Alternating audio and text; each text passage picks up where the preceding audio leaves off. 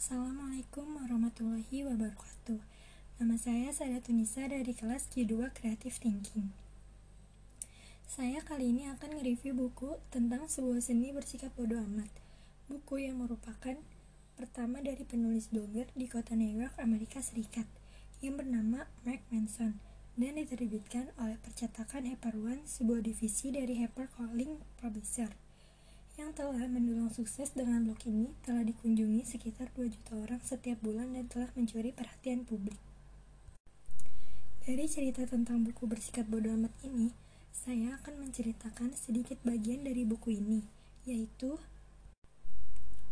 seorang Herles Bukowski dulunya adalah seorang pecandu alkohol, senang bermain perempuan, pecudi kronis, kasar, kikir, tukang utang, dan dalam hari-hari terburuknya seorang penyair.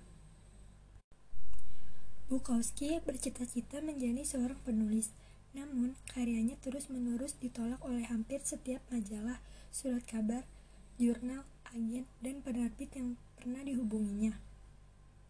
Karena tulisannya sangat hancur, kata mereka, kasar, menjijikan, tidak bermoral, dan begitu tumpukan surat penolakan bertambah tinggi, Beban dari kegagalan tersebut mendorongnya ke dalam sebuah depresi yang akan diperberat oleh alkohol yang telah menghantui sebagian besar hidupnya.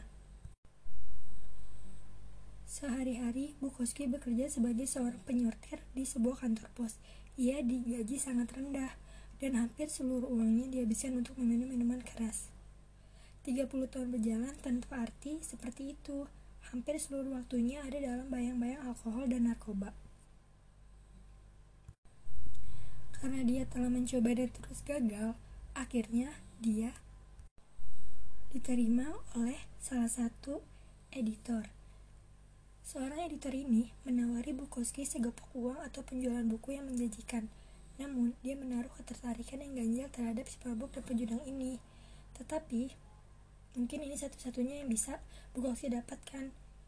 Bukowski menerima tantangan sang editor. Seiring berjalannya waktu, akhirnya Bukowski menjadi penulis yang sukses dan hebat. Karyanya diterima oleh masyarakat. Yang dapat saya simpulkan adalah buku ini mengajarkan kita untuk bersikap bodoh amat atas segala sesuatu. Untuk menjadi orang yang lebih kuat, lebih bahagia adalah dengan mengerjakan segala tantangan dengan lebih baik dan berhenti memaksa diri untuk menjadi positif di setiap saat. Buku ini sangat bagus untuk dibaca karena membuat si pembaca baca untuk mempedulikan sesuatu justru harus mengerjakan hal itu dengan baik.